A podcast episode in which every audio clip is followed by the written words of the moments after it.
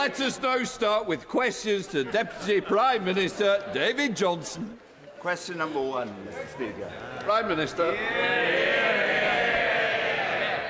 Thank you, Mr Speaker. I have been asked to reply. My right honourable friend, the Prime Minister, is in Washington at the invitation of President Biden. They will be discussing cooperation on a range of issues, including AI and global trade, and of course, continuing our leadership in galvanising international support for the people of Ukraine. Mr. Speaker, this week is Carers Week. I know that colleagues across the House will wish to join me in paying tribute to the huge contribution unpaid carers make to our society. Yeah. Mr. Speaker, this morning I had meetings with ministerial colleagues and others. In addition to my duties in this House, I shall have further such meetings later today. David Johnston. Thank you, Mr. Speaker. At the election, the Labour Party committed to abolishing SATs, academy schools, and Ofsted, three policies given to them by an education union that also opposed this government's use of phonics. And yet, thanks to this government's use and focus on phonics, English primary school children have just been ranked the best readers in Europe. So does my right honourable friend agree with me? This is another example of why on this side of the House we have policy to meet the needs of children rather than meet the demands of trade unions. Deputy Prime Minister. It won't surprise my honourable friend to hear that I absolutely agree with him Driving up literacy rates is central to our plan to grow the economy. So I'm delighted at those latest figures showing that children in England are the best readers in the Western world. And why is that, Mr. Speaker? Because since 2010, we've raised the number of schools rated good or outstanding by nearly 30%. And the verdict is clear only the Conservatives can be trusted with our children's future. Opposition, Angela Rayner. Uh, thank you, Mr Speaker. Speaking of the last election, the Tory manifesto promised to end the abuse of the judicial review. How's it going? well, I, I welcome the much shorter question from the Right Honourable Lady today. Well, let me just remind the Right Honourable Lady of a few facts about the COVID inquiry. We set up the COVID inquiry. We have provided it with more than 55,000 documents so far. We have given it all the financial resources it needs so that we can learn the lessons from the pandemic. But, Mr. Speaker, in Wales, They also had a pandemic. And what have the Labour run Wales authorities done there? No independent inquiry in Wales. As ever, one rule for Labour and another for everyone else. Mr Speaker, he acts like it pretends that it's complicated, but it's simple. They set up the inquiry, to get to the truth, then blocked that inquiry from getting the information that it asked for, and now they're taking it to court. I know he considers himself a man of the people, so using his vast knowledge of working class Britain, does he think working people will thank him for spending hundreds of thousands of pounds of their money on loophole lawyers just so that the government can obstruct the COVID inquiry? Yeah. Give the Prime Minister. Well, we will provide the inquiry with each and every document related to COVID, including all internal discussions in any form as requested, while crucially protecting what is wholly and unambiguously irrelevant. Because essentially, the Right Honourable Lady is calling for years' worth of documents and messages between named individuals to be in scope. And that, Mr. Speaker, could cover anything from civil servants' medical conditions to intimate details about their families. But I really will say to the Right Honourable Lady, I find it extraordinary that she should lecture us on value for money for the taxpayer. When I understand she has now purchased two pairs of noise cancelling headphones on expenses. Now, I will be fair. I will be fair to the right honourable lady. If I had to attend shadow cabinet meetings, I think I'd want to tune them out too. Can, can I just say that Deputy Prime Minister was very good saying he was welcoming short questions. I'd also welcome shorter answers. Yeah. Angela Rayner. Answers. Mr Speaker, all we're asking for is what the COVID inquiry has asked for. And across the world, COVID inquiries are well underway. While his government hides information and shells out public money on legal bills for the Oxbridge One, the former Prime Minister is now demanding another million to pay for his new lawyers. Now, I know the Honourable Gentleman and his former boss has fallen out, and maybe he wants to patch things up. But can he seriously say this is a good use of taxpayers' money. Deputy Prime Minister. Uh, if, if, we want to talk about uh, relationships between, between different people, I don't think we need to search her WhatsApp messages to know that there's no communication between her and the leader of her party. And I will happily, happily stand up for our record on COVID. Because when she and her party were carping from the sidelines, calling for longer lockdowns, I was working as Culture Secretary to keep our football clubs running, to protect our theatres and museums, and deliver the largest cultural recovery package in the Western world. That's the difference between her and me, Mr. Speaker. While she was collecting titles, I was getting on with the job. Mr. Speaker, I know for the last couple of years he's been trying to prep PM Prime Ministers for this, but these punchlines are dire. He really needs to go back to school himself. And speaking of school, Thousands of children are missing from school. Absence has nearly doubled since before the pandemic. The Prime Minister says he's maxed out on his support for school pupils. But why did the government abandon its plans for a register of missing children? Yeah. Deputy Prime Minister. Uh, well, on the specifics of the right honourable lady's question, that is not the case, and we continue to keep the policy under review. And what I would say is, I am, I'm I am very proud of this government's record on funding and support for schools. £4 billion more this year, £4 billion next year, and the result of all of that investment is we have the highest standards of reading in the entire Western world. What a contrast from when the party opposite were in power. Angela Rayner. So there we have it, Mr Speaker. Thousands of children missing under review still. So let me ask him about another, uh, something else that's gone missing. The Public Accounts Committee this week revealed that the government's fraud increased fourfold, mm. with ministers overseeing the loss of £21 billion of taxpayers' money in the last two years. Can he tell us how much of our money they expect to recover? Deputy Prime Minister. Well, Mr Speaker, we are working tirelessly to recover those funds and have made and we have made huge progress already. But again, if the party opposite wants to talk about wants to talk about good use of taxpayers' money, what do we have from the party opposite? Plans for an unfunded 28 billion pound spending spree. And what would that do? Drive up borrowing push up interest rates, adding a thousand pounds to everyone's mortgage. Mr. Speaker, I know they're out of touch, but even she must realise that Britain cannot afford Labour. Angela Rayner. Mr. Speaker, Britain can't afford any more of the Conservatives. And he seems to have lost count. The answer is a quarter.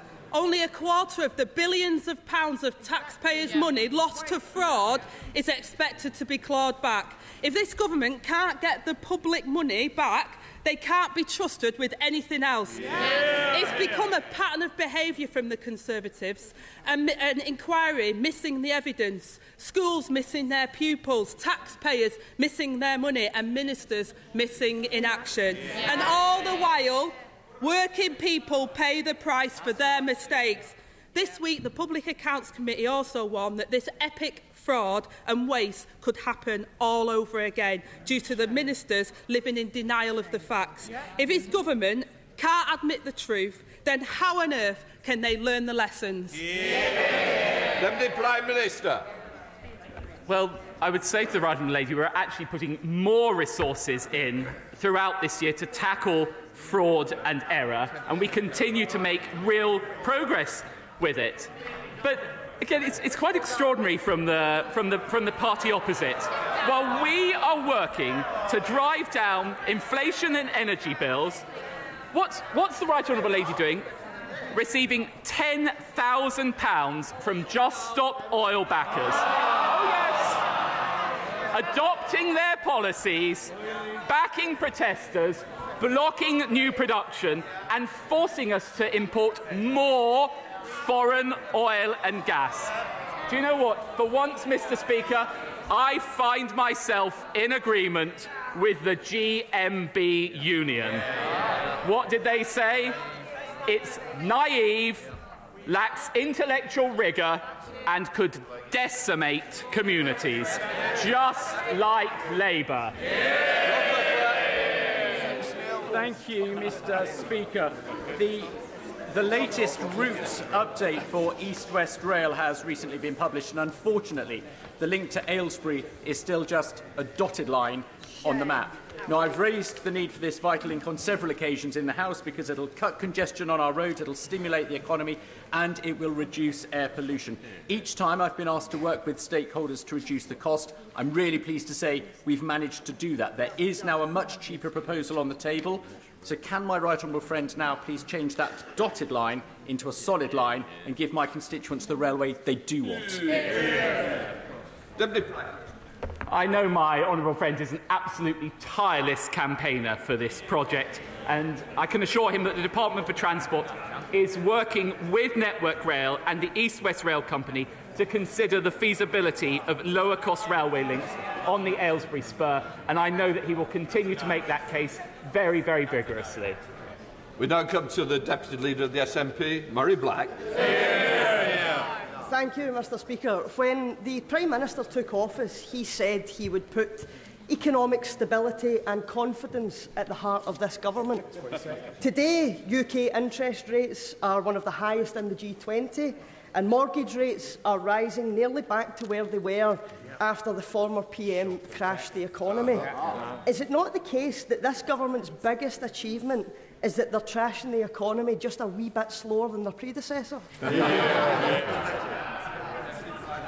Well, I don't know whether the Honourable Lady had been following the news today, but actually, again, the OECD upgraded our growth forecasts.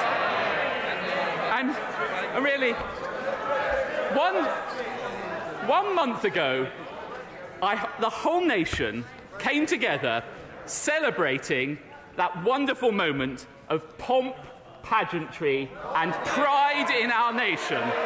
And what did the right, what did the honourable lady describe it as? I quote, I quote, Mr. Speaker, a pantomime. Well, the real pantomime is the SNP in Scotland. I don't know what question the Deputy Prime Minister was asking, but let me try another one. The government plans, this government plans to cut taxes for the richest, spend £6 billion imprisoning people fleeing war and persecution, yep. and has lost £21 billion to government fraud, fraud throughout this pandemic. Is the view from the Prime Minister's luxury helicopter so skewed that during a cost of living crisis yep, yep. he thinks this Absolutely. is what people's priorities are? I'm, I'm, going to take no lectures on profligacy from the, from, from the SNP. And actually, what, what is it that this government has done? We have provided record increases to the personal allowance meaning that a person working full time on the minimum wage has seen a thousand pound reduction in their tax. Mark Menzies. Uh, thank you, Mr. Speaker. Um, Fylde, uh, you know, Fylde has many vibrant small shops that are the beating heart of the economy. Mm. But St Anne's Town Centre has got fantastic potential, but its layout, quite frankly, is becoming tired. Investment is needed to reinvigorate the town centre better connecting it to the seafront and reinvigorate the town. What steps are my right honourable friend taking to continue this government's levelling up mission to deliver for towns like St Anne's? Deputy Prime Minister. Well, that's precisely why uh, we've created the Levelling Up Fund, and there's 3.6 billion pounds within that in the Towns Fund to be invested in high streets up and down the country, and we will be outlining the third round of submissions to that fund, and I'm quite sure my honourable friend will make a very vigorous case for his constituency for funding during that round. Uh, David. Speaker, yesterday I met Karen. Karen is a carer for her husband Alan, who has Parkinson's and Lewy body dementia. Karen told me how hard it is to get people with power just to listen to her. like so many carers, Karen feels her caring work just isn't valued. At times, she's wanted to give up, but knows she must carry on because of her husband. Mr. Speaker, remarkable carers like Karen save the government more than the entire NHS budget. So, will the government finally recognise the value of Britain's family carers and not just pay tribute to them, but give them the financial and practical support they deserve. Deputy Prime Minister. Well, of, of course, I would like to join the Right Honourable Gentleman in paying tribute to, to Karen and to hard-working unpaid carers up and down the country. And I know the Right Honourable Gentleman speaks from personal experience about this as well, we have provided £2.3 billion pounds worth of support for social care, an additional 25 million committed to putting people at the heart of care in the Heart of Care White Paper, and 327 million pounds is also committed to the Better Care Fund. Alberto Costa. Thank you, Mr Speaker. Many of my constituents are deeply concerned about the proposals for the 440-acre Hinkley National Rail Freight Interchange – and the impact that this proposed site has on the environment and, for example, on infrastructure like Narborough Railway Station. Now, I know the Deputy Prime Minister cannot talk about an individual planning application that is for central government to make, but can he give an assurance to my South Leicestershire constituents, to Blaby District Council like Councillor Ben Taylor, Councillor Maggie Wright, Terry Richardson, Mike Shirley and others, that the voice of my constituents will be heard in this planning application? Yeah. Prime Minister. Well, I know from the, the vigorous campaigning of the Honourable Gentleman that his constituents' voice has been and will be heard. As he knows, I can't comment on individual cases. What I can say, Mr. Speaker, is I have experience of this in my own constituency as well, and I know what a blight can be provided by those rail freight projects. So I do have every sympathy for the case that he is making. Ronnie Cowan. Yeah. Thank you, Mr. Speaker. Uh, Deputy Prime Minister, this week we heard plans for two universal basic income pilots in England. There have been similar schemes planned for Scotland, Wales and Northern Ireland.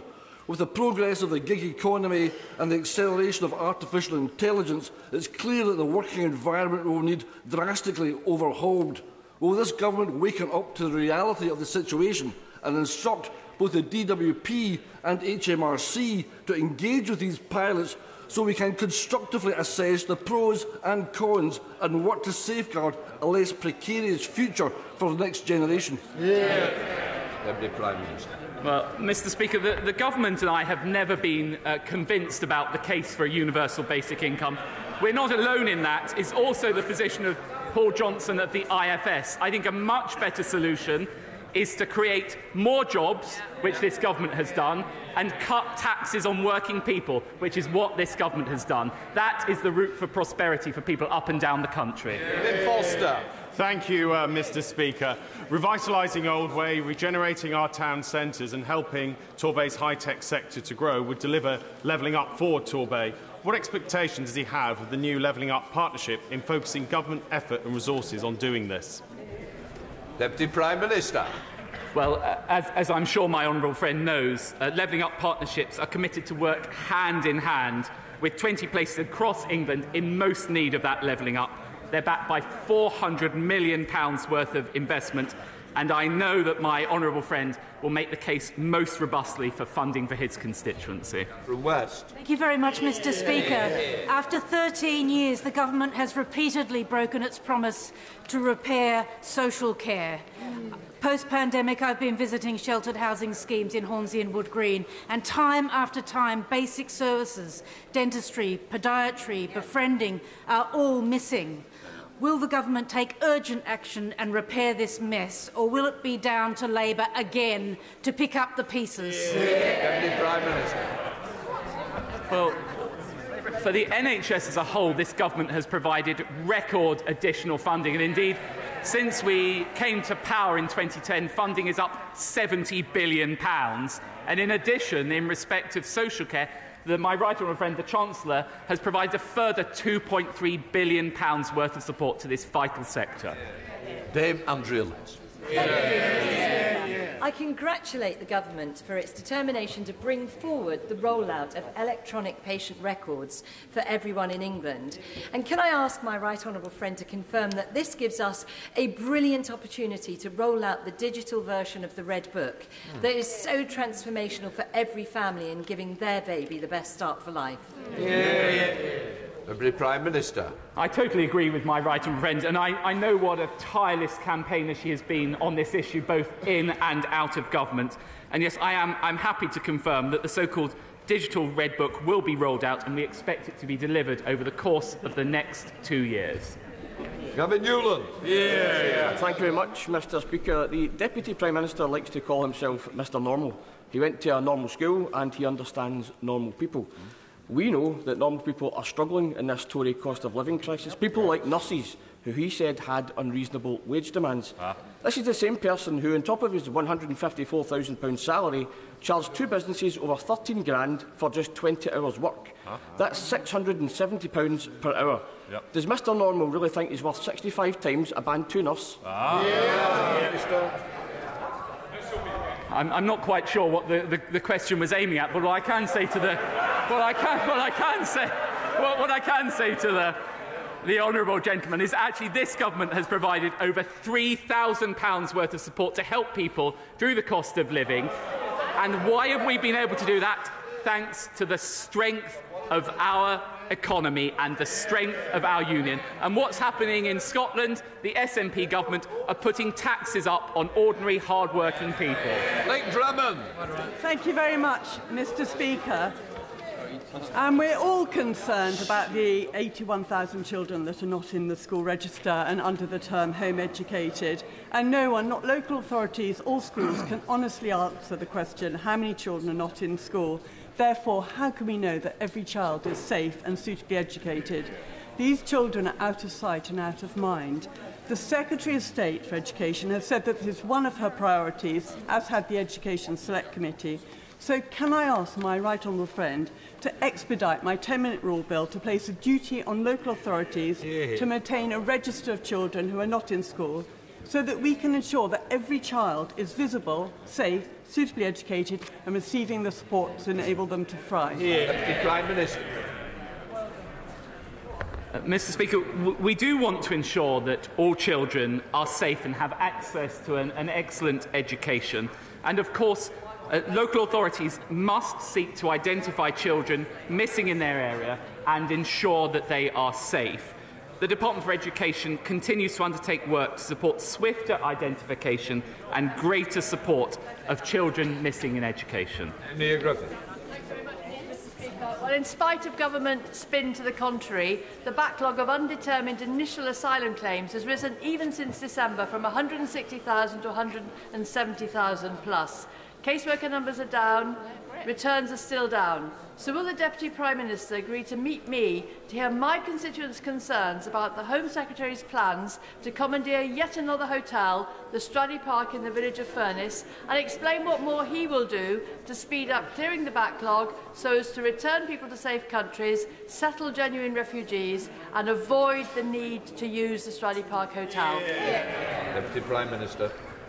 This government will take whatever action is necessary both to clear the backlog and to stop the boats. And actually, as she may have heard from the right, my right honourable friend, the Prime Minister, small boat arrivals to the UK are actually down 20% this year. Our French deal has prevented 33,000 illegal crossings this year. Albanian arrivals are down 90%. We've removed 1,800 Albanians. We've increased the number of illegal working raids. And the legacy asylum backlog is now down 20%. Thank you, Mr. Speaker. Samina Halliwell, a 12 year old girl in my constituency, suffered an horrific ordeal. She tragically then went on to take her own life. She was let down by the system. This, is, this week is the two year anniversary of her death. Labour controlled Sefton Council have still got an inadequate rating from Ofsted for children's social care. So, will my right honourable friend meet with me to discuss what further measures can be taken to better protect children in Southport and the wider council area? Deputy Prime Minister. I congratulate my honourable friend for, for raising what I'm sure members on both sides of this House will agree is a heartbreaking case, and I know that all our thoughts will be with Samina, her family, and her friends. Uh, all children, of course, have the right to be safe and protected. I understand that the Department for Education will shortly begin consulting on strengthening statutory guidance to ensure health agencies, police forces and councils work together more collaboratively and end decision that puts children's needs uh, that prevent putting children's needs at the heart of their work. Of course, I'm very happy to meet with the honourable gentleman and for health department ministers to meet with him also. Hilary Benn very much indeed, Mr Speaker. Huntington's disease eventually robs sufferers of their ability to walk, talk, eat, care for themselves and make decisions. It changes the person they were and has a 50% chance of being inherited by their children. Will the government back the Huntington's disease community's call for better access to mental health services – a care coordinator in every area and specific NICE guidelines so that everyone affected by this devastating condition can get the help they need. Deputy The Prime Minister. I completely agree with the right honourable gentleman about the devastating impact of this terrible disease. It is the case that we have increased significantly investment in, investment in mental health. Uh, I, of course, am happy to arrange for Department of Health ministers to meet with him to discuss this further. Simon Baines. Thank you, Mr Speaker. Wales is the land of song, and there is no better example of this than John's Boys male chorus from Rose and Clwyd South, who have performed magnificently in the recent series of Britain's Got Talent, yeah. moving Bruno Tonioli and the other um, judges to tears. Would the Deputy Prime Minister join with me in congratulating the choir and also the other many community choirs in Clwyd South and across the UK who bring such pleasure to the singers and audiences alike? Yeah. Well, I, I would actually argue that um, choral music is possibly one of our greatest contributions to global culture, and I really do join my honourable friend in congratulating John Boy's male chorus for their fantastic achievement in reaching the semi final of Britain's Got Talent, and I'm sure that they will continue to entertain and engage communities for many years to come. Paula Barker. Thank you, Mr. Speaker. The government's post of anti-corruption champion has been vacant for over a year. Does the Deputy Prime Minister think the vacancy increases or decreases the risk of corruption in government? Deputy Prime Minister. Well, in my department, the, the, the Cabinet Office, and working very closely with my right honourable friend, the Paymaster General, uh, we are taking extensive steps to make sure we crack down on fraud and waste and make sure that procurement is transparent. And of course, we will be filling that vacancy very shortly. Gareth Bacon.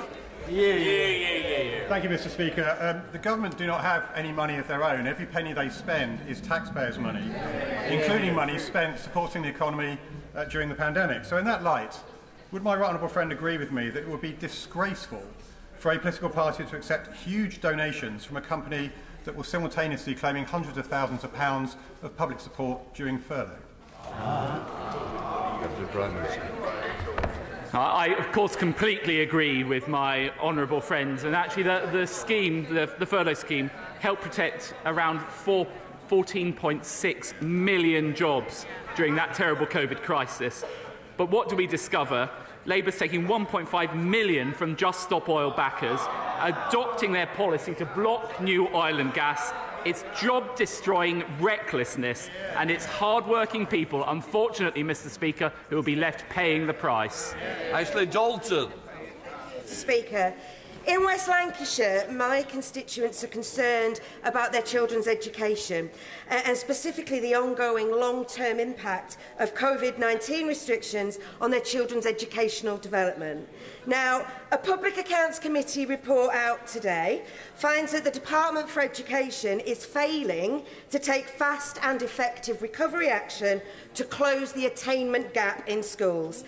And the department has admitted that it will take a decade, 10 years, just to get the education attainment gap back to pre-pandemic levels. So, when will the government stop blaming everyone else and take responsibility for failing a generation of lost learners?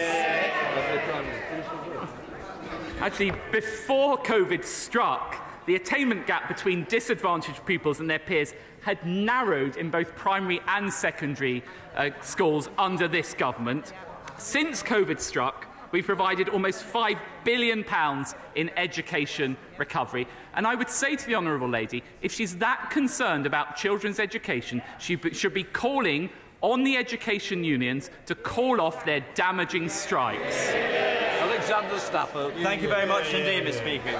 Maltby Town Council and Maltby Main FC, who play at the Miners Recreation Ground, are fighting to make sure the ground is financially sustainable and can stay open. But CISWO, who run it, has a history of selling off unprofitable areas to developers, will not allow a full bar to be open, which will provide much needed capital, which has the support of the council residents. Spaces like our recreation grounds are important parts of our mining heritage.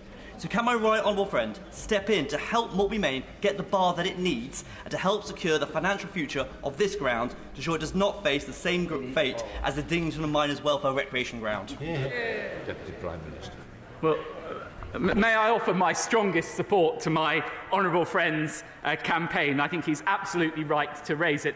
Uh, I do question the, the extent of my powers to intervene on a bar closure in his constituency, but I will certainly examine what we could do further. Mohammad Yasin. Thank you very much, Mr. Speaker. The East West Rail announcement proposes a six track route which will impact at least 66 properties in Bedford, including the demolition of 37 homes. So, will the Deputy Prime Minister tell me why resident concerns have been ignored? And will he give me a commitment today that if the majority of the residents are against the plan in this statutory consultation, his government will not approve the proposal? Uh Deputy Prime Minister. Uh, of course, we will engage with local communities, but I, I do find it rather odd that the party opposite have been saying for the past few months about how they want to build more housing, build more infrastructure, and then as soon as there is a, a proposal to do so, which will enormously enrich that area, it's being opposed. Sir Robert Neal. Thank you, Mr. Speaker. The Deputy Prime Minister will know that the calling of an early election in Spain has caused some concern about delay to achieving a treaty between the United Kingdom and the European Union in relation to Gibraltar will he confirm that it remains the policy of Her Majesty's Government to prioritise achieving such a treaty once the outcome of the election is known and that the Government will do all that is necessary to secure that treaty for the benefit of Gibraltar and its Spanish neighbours and to give all the necessary support to Gibraltar and its British people for their future security and prosperity. Yeah. Yeah. Deputy Prime Minister. Well, I, I can assure my honourable friend that the United Kingdom and His Majesty's government remain steadfast in its support for Gibraltar. And I can assure my honourable friend that we are working side by side with the government of Gibraltar and we remain committed to concluding that UK EU treaty as soon as possible. Final question, Flair Anderson. Thank you, Mr. Speaker. Today, the OECD have said that the UK is on course to have the higher rate, uh, rate of inflation yeah. than almost all of the other G20 countries. Yeah. It's families in Putney and up and down the country who will be suffering because of this. Will the Deputy Prime Minister finally commit to introducing a proper windfall tax yes. on the enormous profits of the oil and gas giants and take pressure off struggling households? Deputy Prime Minister. Well, we we actually introduced a bigger windfall tax than the Labour Party were proposing. thanks to that 75% windfall tax. Last winter, we paid half of people's energy bills, and she talks about the OECD. What she failed to mention was that the OECD today gave the highest upgrade of growth to the United Kingdom compared to any other country. These questions.